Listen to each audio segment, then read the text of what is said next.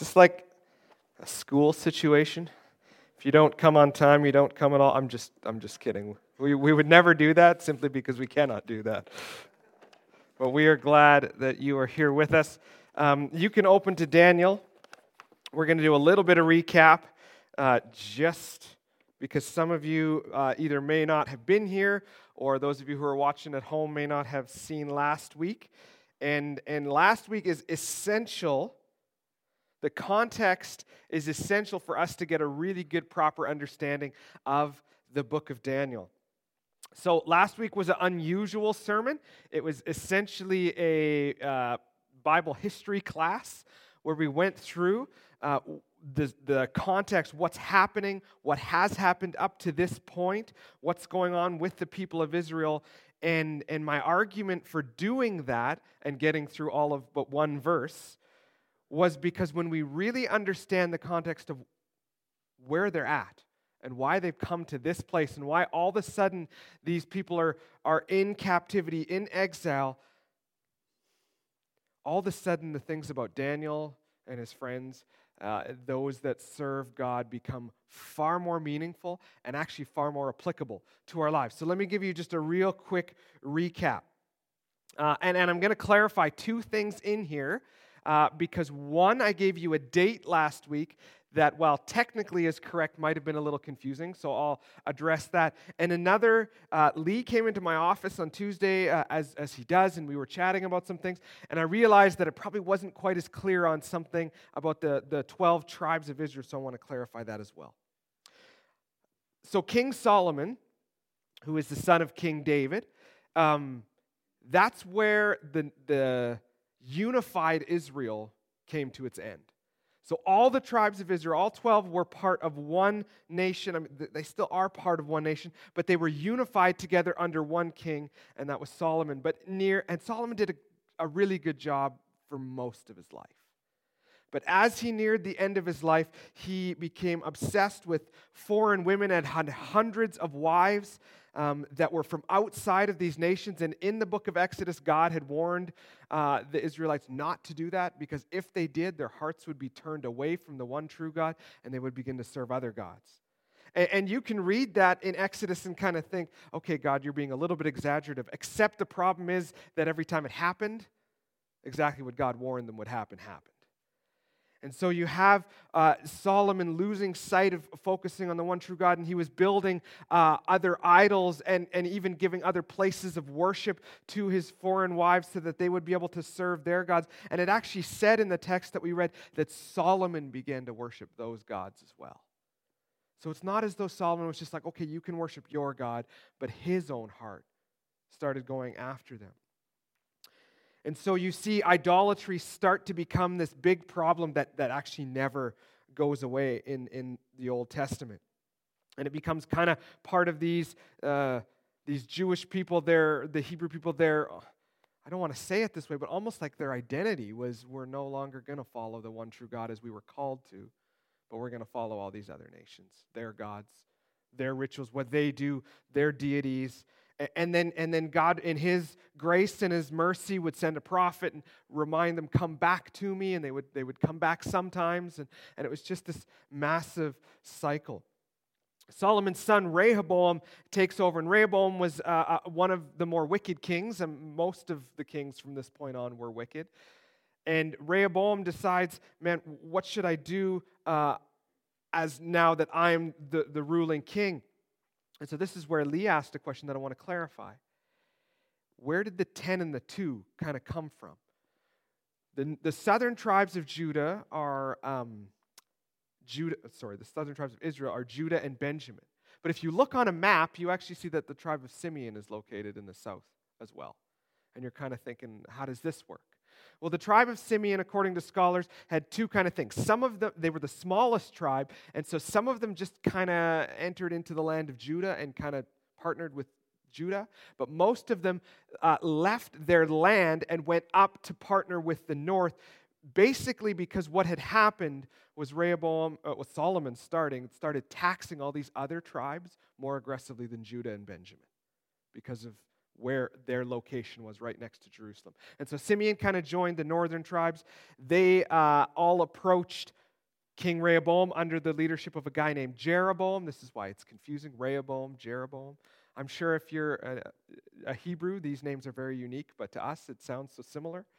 And they say, man, if you just if you would just stop taxing us so aggressively, we'll follow you and, and we'll be united together. And Rehoboam wants power and he wants control. And so he taxes them harder, and then they rebel against him. And so the 10 tribes unite Jeroboam king, and now the, there's two kingdoms the northern and the southern. And even though Simeon is on the map southern, they join the northern tribes.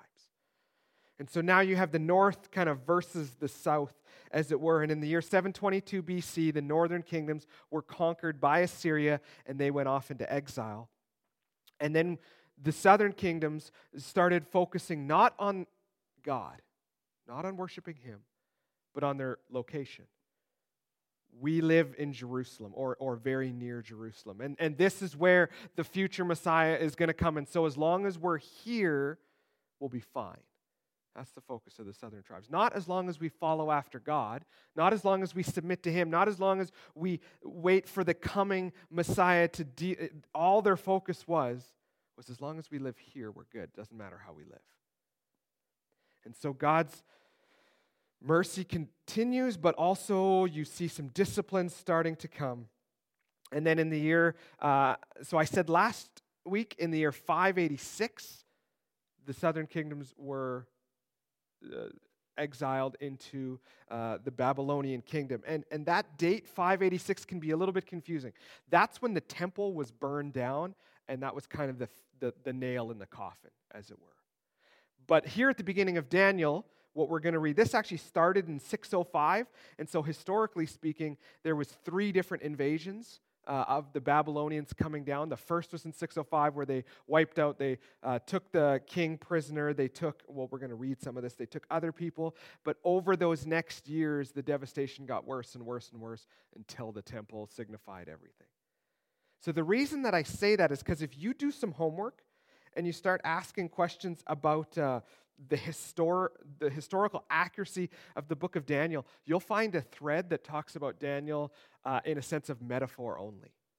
That God uh, was teaching the people something through a story, but Daniel, that his friends, uh, that these, even though Nebuchadnezzar was a real person, that this is all just metaphor and not real. And the reason for that is because of these dating systems. When you read in the third year in verse 1, which is 605 BC, we start to go, okay, well, hold on, that doesn't line up with the Babylonian calendar.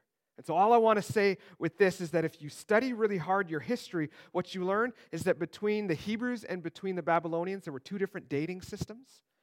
Not like dating boys versus girls, just to be clear. Uh, different calendars that look out of place, and when you read them in the different, so if you find something from the Babylonian Empire and you read it, it's like, well, this contradicts this. But as soon as you actually do your homework enough to realize that these calendars are different and you start to reconcile those differences, you find that 605 becomes a very unified date. And in fact, in our own, well, in I shouldn't say my own generation, but in Clara's generation, thanks for being here, Clara, in 1956, uh, some archaeologists actually found some tablets proving beyond any shadow of a doubt that the, the historicity of Daniel is 100% accurate, and there's no reason to deny it. So I just want to share that with you in case you come across something and go, oh, I, I saw that maybe Daniel is more metaphor than literal. Well, that is an is a old belief that historians don't hold to any longer. So this is the context. This is why it's so important. Because Daniel and his friends are about to go into exile with no hope, no longer a nation, wondering, is God actually going to fulfill his promise and bring the Messiah, even though we are no longer even a unified people? And Daniel, amidst all that uncertainty, all that chaos, remains faithful to God. And why is that so important to us? Because when our world falls apart all around us, when you don't know, what is God doing? Why is He allowing this to happen? Why are these things happening? We can, just like Daniel, trust that even though we don't see the details, we know that God is faithful. And so, amidst our circumstances, we can choose to trust Him. And that's why it's so applicable. So let's read these first seven verses together. In the third year of the reign of Jehoiakim, uh, Jehoiakim, king of Judah, Nebuchadnezzar, king of Babylon, came to Jerusalem and besieged it. And the Lord gave Jehoiakim, king of Judah, into his hand with some of the vessels of the house of God. And he brought them to the land of Shinar, to the house of his God, and placed the vessels in the treasury of his God. Then the king commanded Ashpenaz, his chief eunuch, to bring some of the people of Israel, both of the royal family and of the nobility, used without blemish, of good appearance, and skillful in all wisdom, endowed with knowledge, understanding, learning, and competent to stand in the king's palace to teach them the literature and the language of the Chaldeans. The king assigned them a daily portion of the food that the king ate and of the wine that he drank. They were to be educated for three years, and at the end of that time, they were to stand before the king. Among these were Daniel, Hananiah, Mishael, and Azariah of the tribe of Judah. And the chief of the eunuchs gave them names. Daniel he called Belteshazzar, Hananiah he called Shadrach, Mishael he called Meshach, and Azariah he called Abednego. You probably know them more by their Babylonian names, unless you're a little bit younger than me, then you probably know them by what? Rack, Shack, and Benny. That's correct. Veggie Tales might be good and funny, theologically not always the most accurate. So let's let's let's do the names here. We'll, we'll actually talk about that as we get there in a moment. Before we get into uh, going through a couple of these verses, let me just take you to a few structural things. Now, I actually wrote this, so I got to throw Ryan under the bus a little bit because I had so much faith in Ryan, but he let me down just a little bit. Every time we go through a new study, whether that's Sunday morning or whether that's uh, our men's group or whatever it is, before we even begin, before we even have our first meeting, Ryan's already watched the Bible Project video on either that book or that section or, or whatever it is. And so I actually wrote here if you, like my friend Ryan, have already done this, but I asked him this morning, and he hasn't done it yet. So you're all in the same boat if you haven't done it. If you've watched uh, their video, and it's great, I was going to show it this morning, but just there's not a, a, enough time. What you'll find is there's a couple really interesting literary designs to this book that really, really help us. And this, in this, I should say, we're going to ask a couple of questions. The, cha- the book of Daniel, chapter 1, is actually written in Hebrew like the rest of the Old Testament.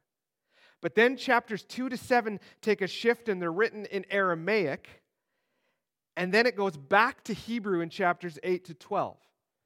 Does that seem strange to anyone? It's very unusual.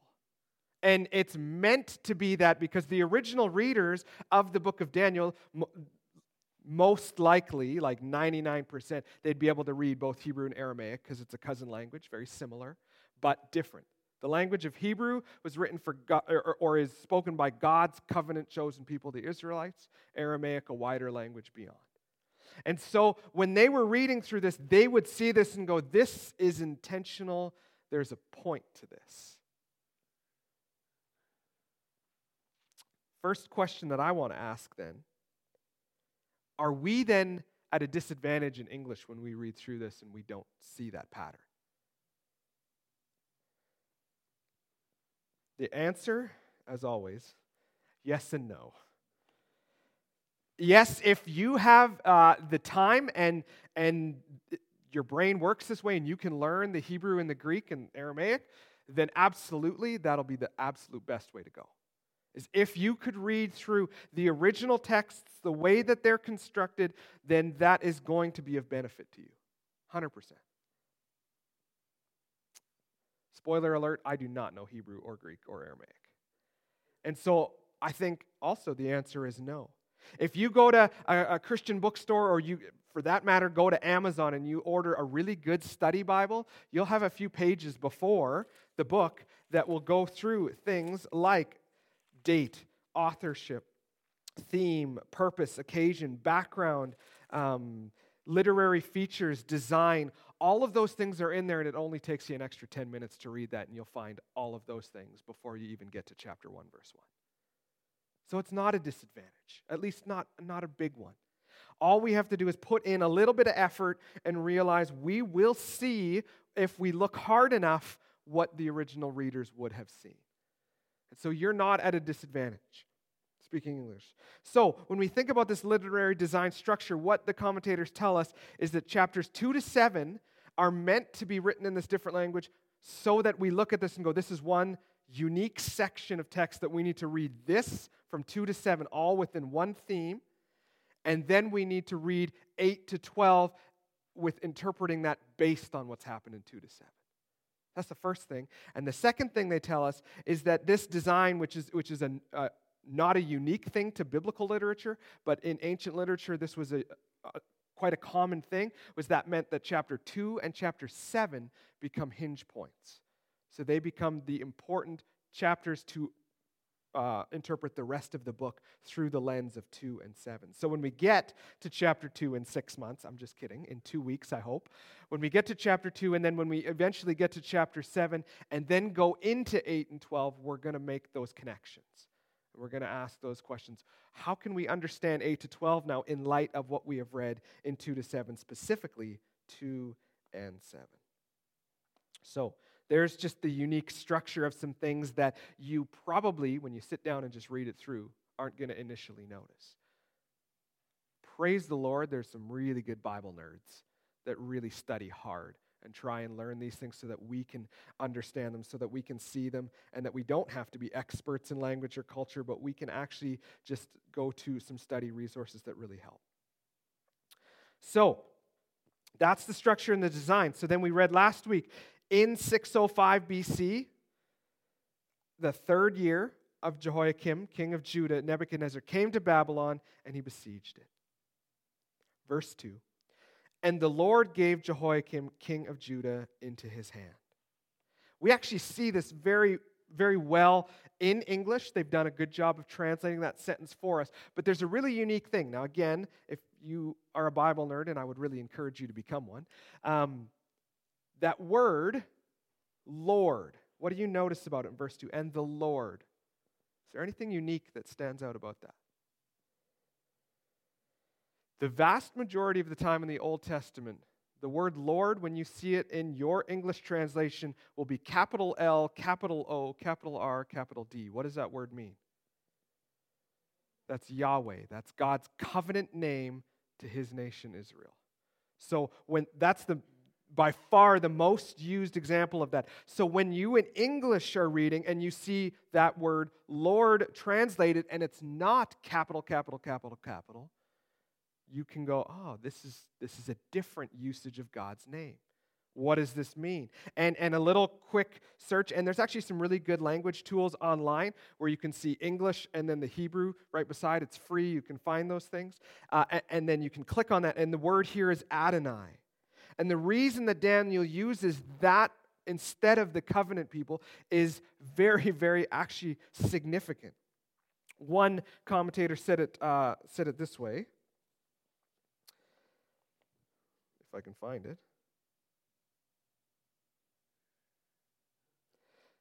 God, the, sorry, the name of God Adonai here is used to emphasize one thing God's sovereignty. That's what the word Adonai focuses on. God is at work. It wasn't as though Nebuchadnezzar conquered God's people and that God was unable to do anything about it. It's saying that God orchestrated all of this. And I think the English does a good job to say that. The Lord gave Jehoiakim, king of Judah, into his hand. The commentator Stephen Miller says it's not Nebuchadnezzar's military might or his brilliance that brought about the, down, the downfall of Jerusalem, but it was the sovereign will of God. This is God's plan. And, and if you need kind of further proof, if you're kind of thinking, well, that you're maybe reading into the text in Deuteronomy 28, Moses predicts that Israel would go into captivity as a consequence for forsaking the Lord. All these things are written through the Old Testament. We see them. They're pointing towards. And what Daniel is doing, and again, I think this is really significant because Daniel's been hauled off into exile, and now he's, he's having to learn all about the Babylonian culture and to serve the king, all these things. And he still looks at it and he goes, This was God's orchestrated plan because of our nation's disobedience. You may remember back to the book of Isaiah, where Isaiah has an encounter with God and, and he falls on his knees. He says, Woe is me, I'm a man of unclean lips, and I live among a people of unclean lips. Now, as far as we know, Isaiah was actually doing what was good and right and following after God. And he could have had a me versus them kind of approach. And Daniel could have had that too. And we're going to see that Daniel doesn't, but he identifies himself with his people. Is as a collective whole, the Israelites were not following God. And Isaiah, Daniel, many others in Scripture, when they have an encounter with God, they recognize that and they don't go, you know, I've been really good, but the whole nation sucks they go, I live amongst these people. These are my people, and we are not following after you. There's a there's an ownership of that. And so even in the midst of all of these things happening to Daniel, he doesn't look at it in the sense of Nebuchadnezzar has overthrown God. No, this is God's plan because God is still at work. And God is going to use this. So you may remember what Joseph says about when he gets abandoned by his brothers he says, You meant this for evil, but God meant it for good. Is even in the midst of all that we look at and we go, I cannot see how God could be at work here, we see some of the biblical characters refuse to let go of that. God is sovereign, He is at work. None of this has caught him by surprise, none of it has caught him off guard. And so Daniel continues to believe that. Then he says this He gave him into his hand with some of the vessels of the house of God. He brought them to the land of Shinar, to the house of God, and placed the vessels in the treasury of his God. Seems like a just like a small detail point. And then he moves on to now we're going to talk about the people and what all that means. So when you come across a verse like that that seems like that's a strange detail to include, what does that usually mean? It's pretty important. Pretty significant. In this case, why is it important? Well, in Isaiah 39, we're going to put the text up in just a second here. But in Isaiah 39, we read about the story of King Hezekiah. By and large, King Hezekiah was one of the few good kings, but like all of us, he let his own pride get the better of him sometimes. And what happens is the king of Babylon's son at that point, there's, there's not the animosity that exists right now, of course, but he comes and there's a conversation that happens, and Hezekiah gets very proud of all his spoils of war, all the things that have been conquered by the Israelites. And he invites the king's son in to see all these vessels, all these things that he has had. And he's like, I'm just so proud of our conquering ability. And God rebukes him through Isaiah. And so in verse 5 and 6 of chapter 39, Isaiah says this then Isaiah said to Hezekiah, Hear the word of the Lord of hosts. Behold, the days are coming when all that is in your house and that which your fathers have stored up to this day shall be carried to Babylon. Nothing shall be left, says the Lord. So, why is that verse in Daniel? Again, Daniel's really hitting home the sovereignty of God here. Look, God already said this was going to happen. This was punishment in, in some sense because Hezekiah would not do, would not humble himself, but had so much arrogance and, and, and showed all these things to kind of brag about his ability rather than God. And God says, Look, this is not a good thing that you have done. And through the voice of Isaiah, a prophecy is told. And so for us, it might just seem like this little verse that we can kind of go through and go, okay. But actually, it's pointing us back to look, God is faithful to his promises and to what he says, even if we don't really like all those promises. Hezekiah disobeyed God, and here was a consequence of that. The second thing to note, and this is quite interesting, is anybody know where the land of Shinar is? The land of Shinar is literally the site which the Tower of Babel was built. So, what King Nebuchadnezzar is doing here, this, this Shinar area was opposition to the one true God. They failed when they built the Tower of Babel because God simply went, No, you're not going to do this. And so Nebuchadnezzar, in his own arrogance and his own pride, goes, I have conquered that king of the Jews, that that, that Hebrew king. And so I'm going to take everything of him of his in his temple that's meant to worship him and i'm going to put it in my land where the tower of babel was because this is opposition to god I find that super interesting. Maybe my Bible nerd stuff is coming out more and more. I find all these little details in the text as, as we start to read really deeply and really go back in history and to see all these little things that God puts into place. It really just shows the magnificence of Him, of how He has orchestrated the Bible together so that we can actually know that it's trustworthy and it's, it's, it's accurate. I think it's amazing. So now the, the focus of it all on the people. So the chief eunuch comes and he gets those of the royal family and the nobility, uh, all four of the, the guys that are said here, all from the line of Judah. And actually, there's a, a, a, a great deal of proof to suggest that actually Daniel was of royal birth, that he was uh, in the lineage of King Zedekiah. And so, him and his three friends were actually quite well um, ranked people. But this is what's really stood out to me this week again. And I don't know if this is my Sunday school days kind of in influencing the way that I think. But when I think about the book of Daniel, when I read through and you, you, you, know, you read about the lion's den or the fiery furnace or all these kinds of things, in my mind, Daniel is this very wise, mature man, and he's always got a beard because in Sunday school, every man seems to have a beard and it just rubs it in my face. That's actually not exactly how I meant to say that, but that's okay. But the truth of the matter here is that Daniel is writing to us so that we would understand that Daniel, Hananiah, Azariah, Mishael, they are 14 years old. And that we'll, they'll spend three years being inundated with Babylonian culture. Uh, we'll explain that in just a minute. And so that by the time that they finished that, they would be 17 years old. The fact that Daniel and his friends are so committed to God when they are so young the maturity that they show completely blows my mind. And so, I, again, I don't know if it's this stuck idea in my Sunday school of all these old bearded fellows going like we are mature men who they're they're just kids. Like my son's 10. And to think of him in 4 years being dragged off into exile and to be taught everything about another culture, another time, and to, and to subvert the one true God. Like, that's a terrifying thought. And to go 14, 15, 16, 17 year old kids who were faithful, that believed God fully. And, and as we know the story of, of the book of Daniel, they were committed to Him. I think that is amazing. Now, notice what it says about what Nebuchadnezzar values.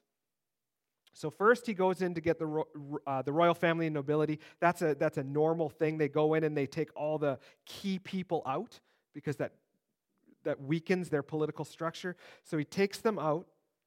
But then it says, youths without blemish, good appearance, skillful in all wisdom. And then there's this, endowed with knowledge, understanding, learning, and competence to stand in the king's palace. His, history teaches that, that Nebuchadnezzar valued one thing more than anything knowledge.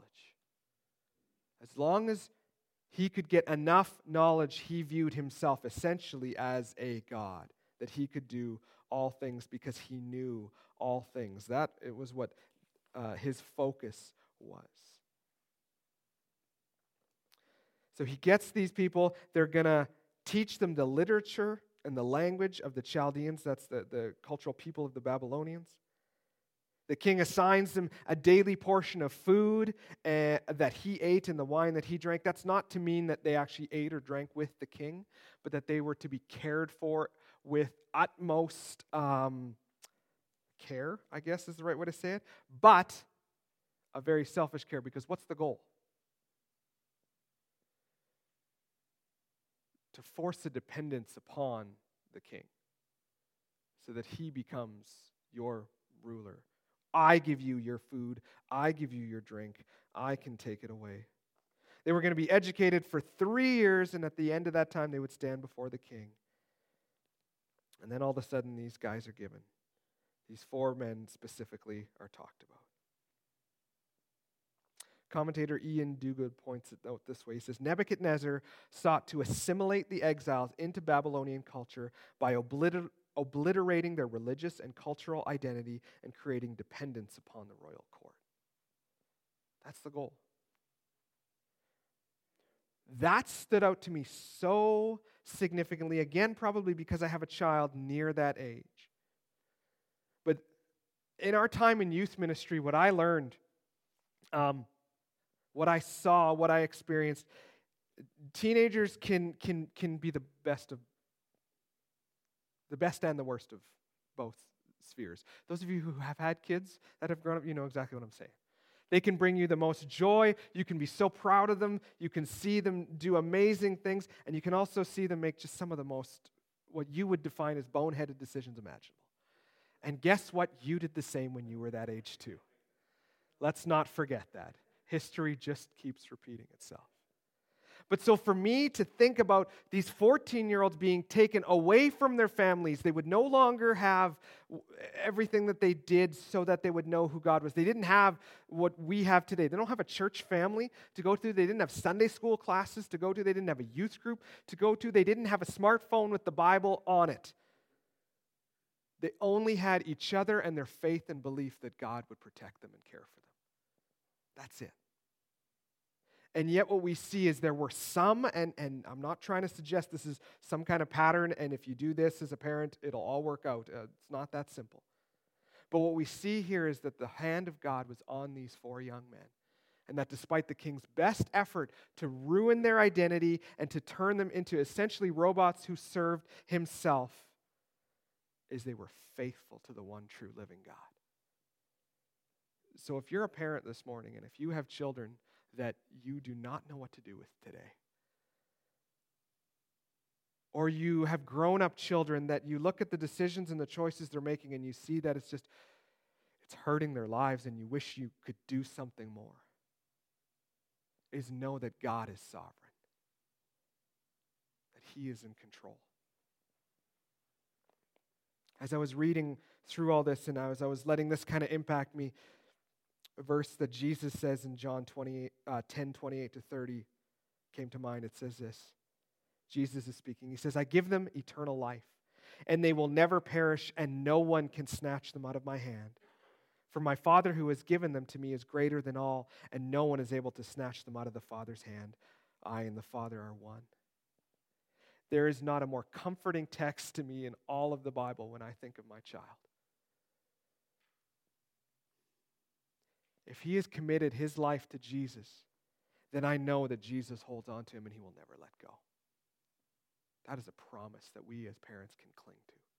Despite maybe seeing some very difficult moments, despite seeing some, again, what we would define really boneheaded decisions and forgetting that we made our fair share of them can be so easy to be like what am i doing? I gotta i wish i could do something better or right. Is is parents you have a god-given responsibility to teach your children who god is and to model your love for jesus to them. But praise the lord that their salvation is not up to you.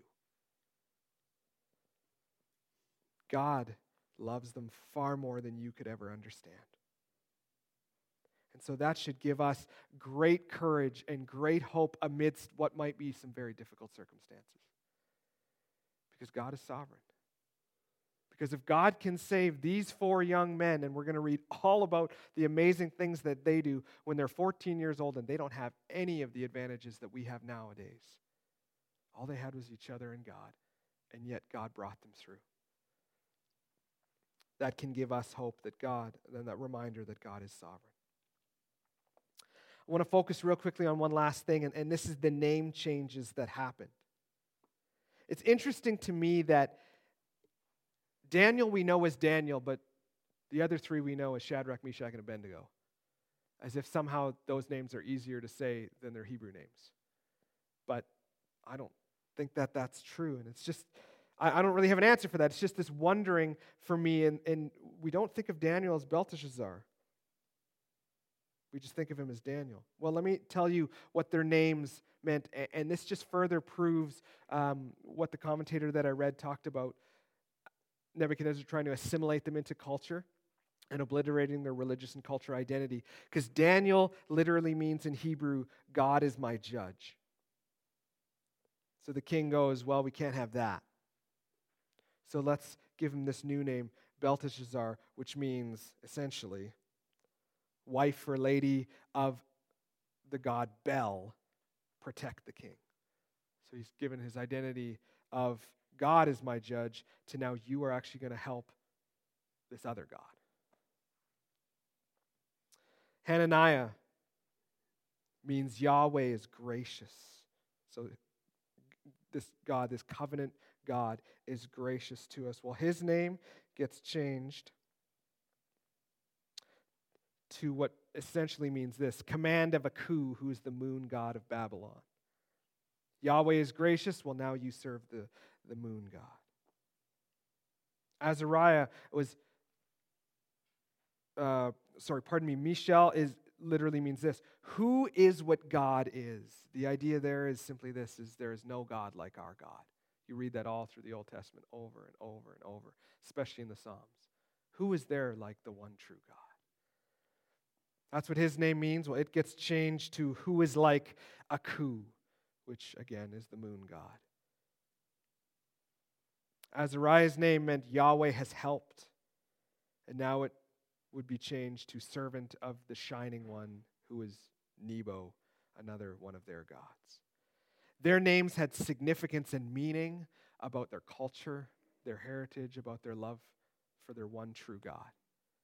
And the king of Babylon goes, Not only am I going to take you exile, not only am I going to take you away from your people and what you know, we're going to inundate you in our culture and our customs and our ways, and I'm even going to change your name so that every time somebody says your name, it has something to do with the reference of our God's, not yours. Literally, there is nothing going their way except for one thing that God is holding on to them and that He won't let go.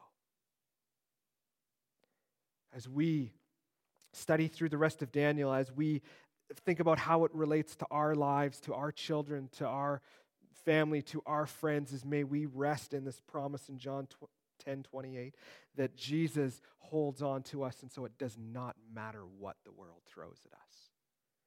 It does not matter how difficult it gets.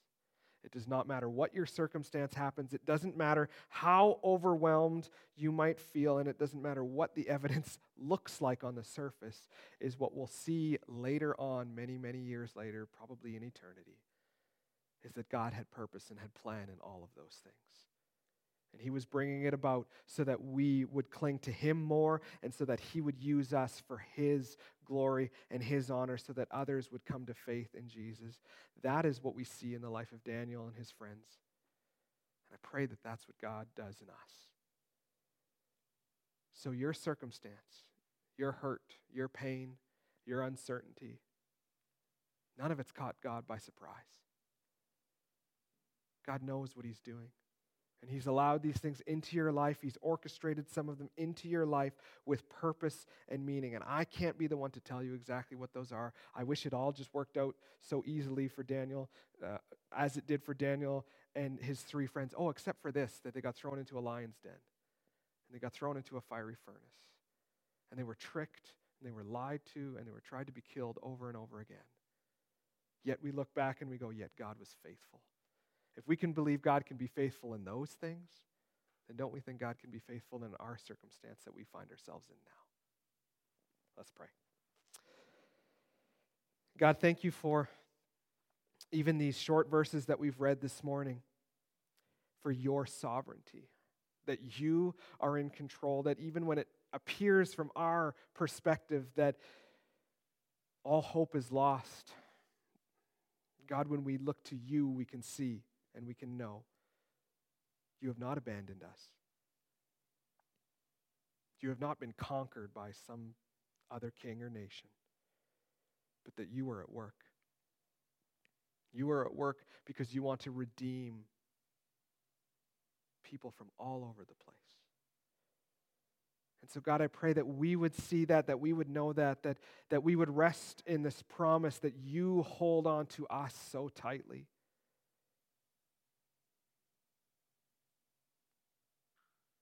And as we recognize that, may we live for you so that others would know there is a king.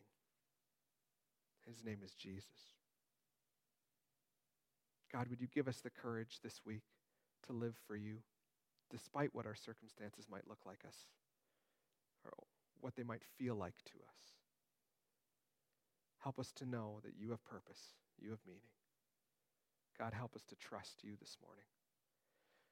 God, for those this morning who are struggling with uncertainty of children, whether young or whether grown,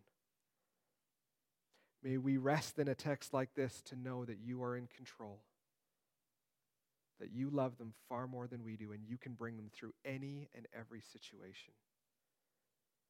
So may we trust you this morning. God, as we dive further into this, may we learn how to be more faithful. May we learn how to submit to your Holy Spirit and not our own. May we learn to follow after you and trust you because we know that you are the one true God. We love you. Go with us this week now. Amen. Thank you for joining us again this morning. We look forward to seeing you again next week. And as, as Lee mentioned, uh, if you have any needs, or, or flip that even further, if you know anybody that has needs, if you have a neighbor that has some kind of a need, but you, for whatever reason, are unable to help, just let us know. We want to make sure that we're serving our community to the best of our ability so that we can show them who Jesus is. So thank you. Hope you have a wonderful week. See you soon.